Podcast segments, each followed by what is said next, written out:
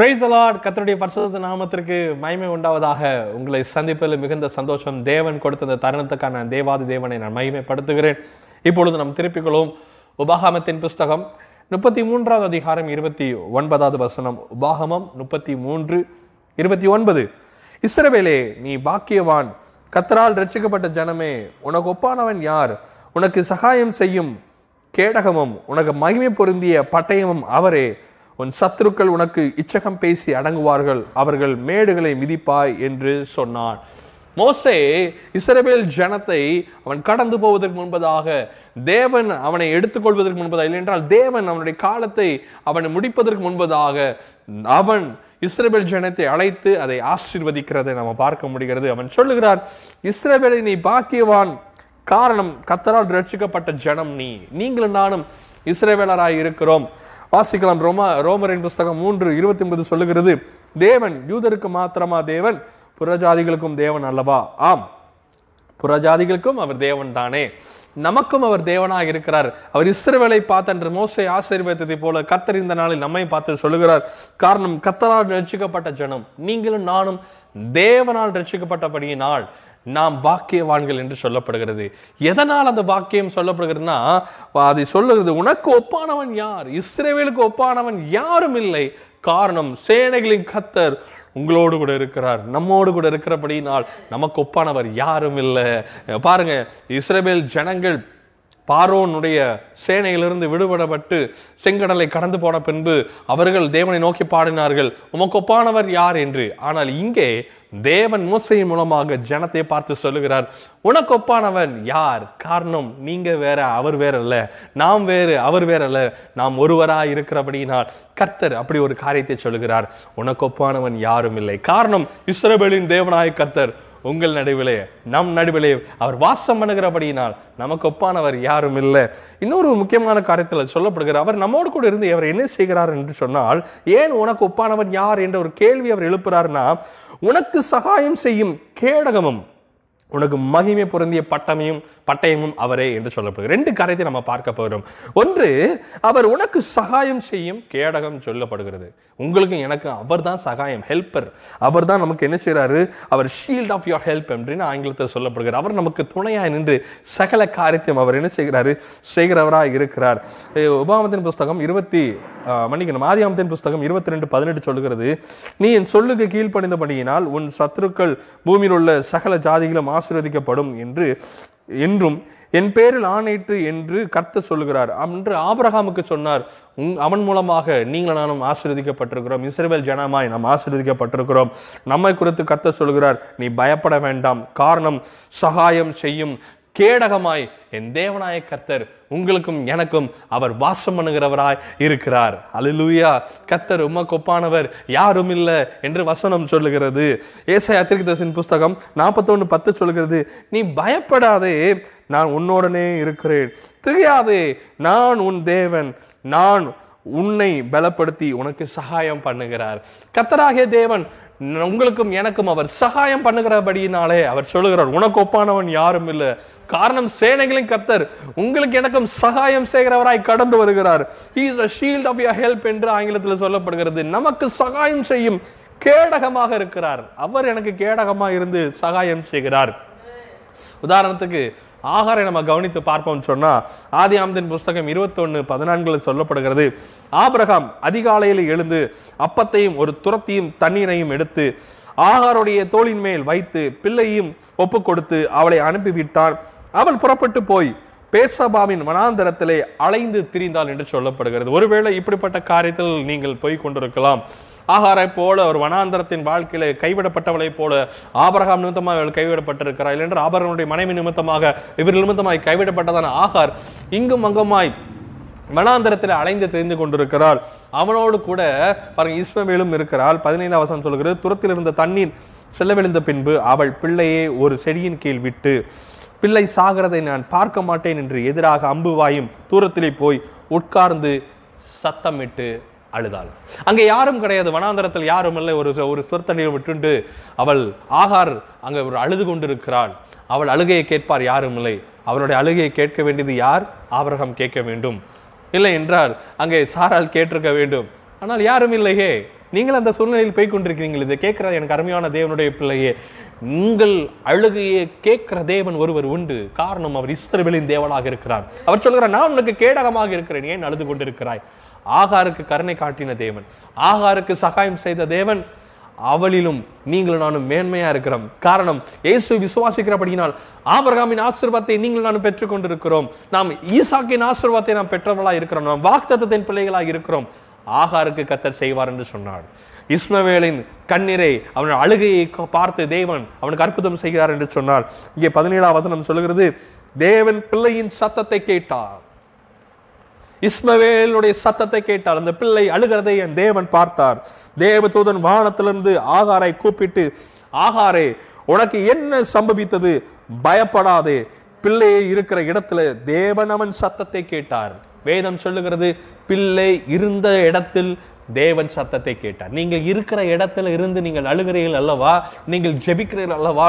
கூக்குரலில் எழுகிறீர்கள் அல்லவா? இதையெல்லாம் என் தேவாதி தேவன் உங்கள் தேவன் உங்கள் நடுவில் இருக்கிறபடியினால் அவர் கேட்கிறவரா இருக்கிறார். அவர் உங்களை பார்த்து சொல்லுகிறார் உனக்கு ஒப்பானவன் யாரும் இல்லை. காரணம் சேனைகளின் கத்தர் உனக்கு கேடகமாய் இருக்கிறார். சகாயம் செய்யும் கேடகமாய் இருக்கிறார். அலையிலுயா பிள்ளையின் அழுகையை பார்த்து அவர் சகாயம் செய்தாரே. இஸ்மவேலனுடைய அழுகையை பார்த்து அவர் சகாயம் செய்தார்.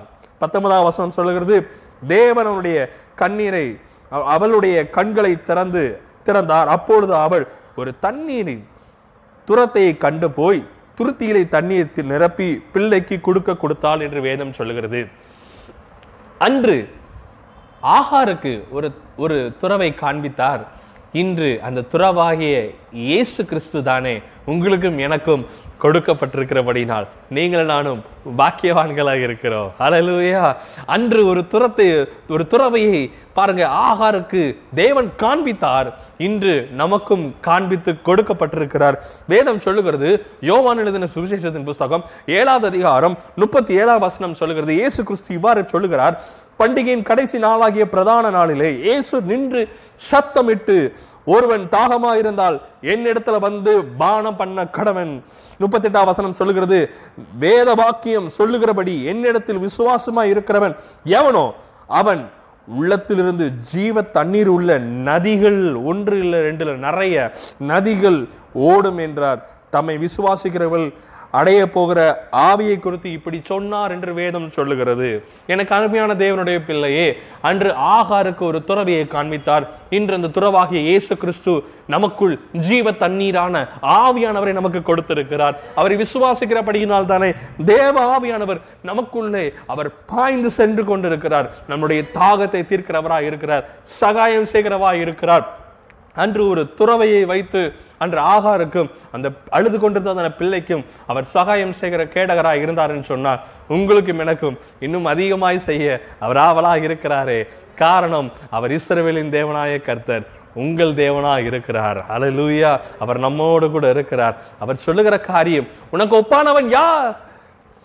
தேவன் உனக்கு சகாயம் செய்கிறபடினால் உனக்கு ஒப்பானவன் யார்? மற்ற ஜனத்துக்கு பிற ஜனங்கள் செய்யலாம்.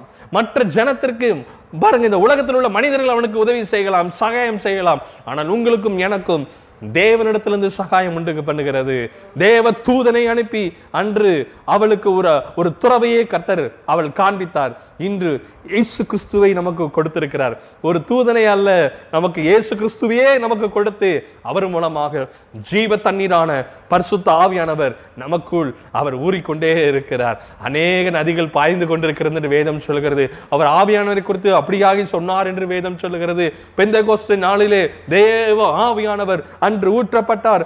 இன்றும் மாம்சமான யாவர் மேலும் தன் ஆவியை ஊற்றி உலக முடியும் சகல நாட்களிலும். தேவாவியாக தேவன் நம்மோடு கூட இருக்கிறார். நம்மோடு கூட இருந்து நம்மை நிரப்புகிறார். நமக்கு சகாயம் செய்கிறார். இந்த நதியின் விசேஷமே என்ன என்று சொன்னால் நமக்கு மாத்திரமல்ல நம்மிலிருந்து அநேக நதிகள் பாய்ந்து போவதாக என்று தேவன் சொல்லுகிறார். நான் சொல்லவில்லை. ஏசு கிறிஸ்து சொன்னார். அவர் விசுவாசிக்கிறவர்களோட இருதயத்திலே அந்த நதி ஓடும். அநேக நதிகள் ஓடும் என்று வேதம் சொல்லுகிறது. உங்களிலிருந்து இந்த ஜீவ தண்ணீர் இந்த ஜீவ நதிகள் புரண்டு ஓடும்படியாக கத்த சொல்லுகிறார். ஆயால் தான் உங்களையும் என்னையும் பார்த்து அவர் சொல்லுகிறாரு நீ பாக்கியவான். காரணம் உனக்கு ஒப்பானவன் யார்? நானே உனக்கு கேடகமா இருந்து உனக்கு நான் ஜீவ தண்ணீரை நான் கொடுத்திருக்கிறேன் என்று சொல்லப்படுகிறது. இரண்டாவது ஒரு காரியத்தை பார்க்கிறோம். முதலாவது பார்த்தோம் உனக்கு ஒப்பானவன் யார்? உனக்கு சகாயம் செய்யும் கேடகமும் உனக்கு மகிமை பொருந்திய பட்டயமும் அவரே என்று சொல்லப்படுகிறது. மகிமை பொருந்திய பட்டயம். ஆங்கிலத்தில் ஸ்வாட் ஆஃப் யோர் எக்ஸலன்ஸ் என்று எழுதப்பட்டிருக்கிறது. மகிமை பொருந்திய பட்டயம் அவராக உனக்கு இருக்கிறார். அவர் உன்னை காக்கிறவராக இருக்கிறார். இல்லை என்று சொன்னால் அவருடைய பட்டயமாகவே கத்தரவனை மாற்ற விரும்புகிறார். நாம் அதை குறைந்து கொஞ்சம் அதை நம்ம ஆராய்ச்சி பண்ண வேண்டும் என்று சொன்னால் நியாயாதிபதிகளின் புத்தகம் கிதினை குறித்து நம்ம பார்க்கும் பொழுது அதை நம்ம அழகாக நாம் பார்க்கலாம். நியாயாதிபதிகளின் புஸ்தகம் ஏழாவது அதிகாரம் பதிமூன்றாம் வசனத்தில் வாசிக்கும் பொழுது இவ்வாறு சொல்லுகிறது. கிதியோன் வந்தபோது ஒருவன் மற்றொருவனுக்கு ஒரு சொப்பனத்தை சொன்னான். அதாவது இதோ ஒரு சொப்பனத்துக்கு ஒரு சொப்பனத்தை கண்டேன். சுட்டிருந்த சுட்டிருந்த ஒரு வார்கோதுமை அப்பம் மீதியானின் பள்ளத்திற்கு உருண்டு வந்தது. அது கூடாரம் மட்டும் வந்தபோது அதை விழுந்த தள்ளி கழுவு கவிழ்க்க போட்டது. கூடாரம் விழுந்து கிடந்தது என்றான். இந்த யோ இந்த அது யோவாசின் குமாரனாகிய கிதியோன் என்னும் இஸ்ரேவேலுடைய பட்டயமே அல்லாமல் வேறே அல்ல.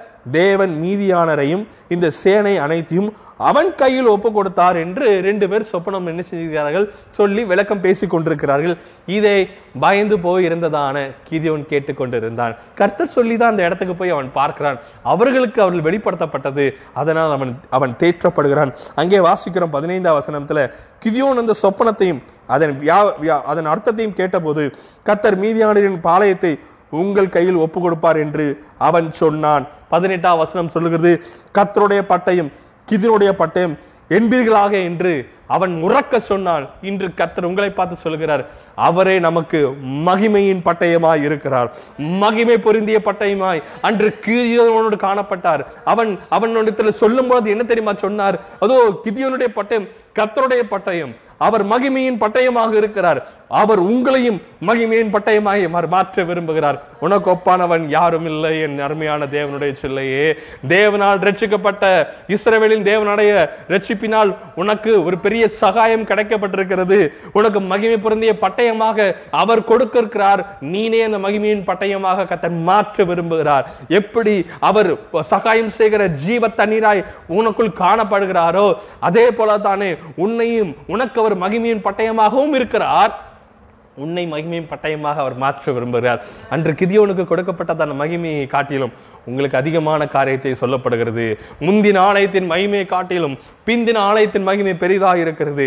காரணம் இயேசு கிறிஸ்துவே அந்த மகிமையின் ஆலயமாக இருக்கிறார். அவர் உங்களுக்குள் வாசமாக இருக்கிறார். அவர் ஜீவத்தினரார் புரண்டு ஓடுகிறார். நீங்கள் மகிமையின் பட்டயமாக கத்தர் உங்களிலே உலாவி வர விரும்புகிறார். உங்களை கொண்டு அநேக ஜாதிகளுக்கு அநேக ஜனங்களுக்கு அவர் மகிமையின் பட்டயமாக தங்களை காட்ட விரும்புகிறார். உங்களை பார்த்து கத்த சொல்லுகிறார் உனக்கு ஒப்பானவன் யாரும் இல்லை. நீ பயப்பட வேண்டாம். நீ திகைக்க வேண்டாம். நாளைய தினத்து குறித்து உனக்கு கவலை வேண்டாம்.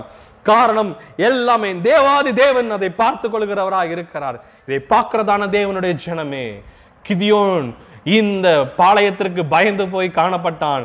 அவர்களை அவன் மேற்கொள்ளும்படியாய் அநேகரை அவன் ஏவினான். முன்னூறு பேரை கொண்டு அவர் பெரிய ஜெயத்தை கத்தர் அவனுக்கு கொடுத்தார். உங்களுக்கும் அவர் கொடுக்கிறார். காரணம் இஸ்ரவேலின் தேவனாய கர்த்தர் உங்களுக்கு சகாயம் செய்கிறார்.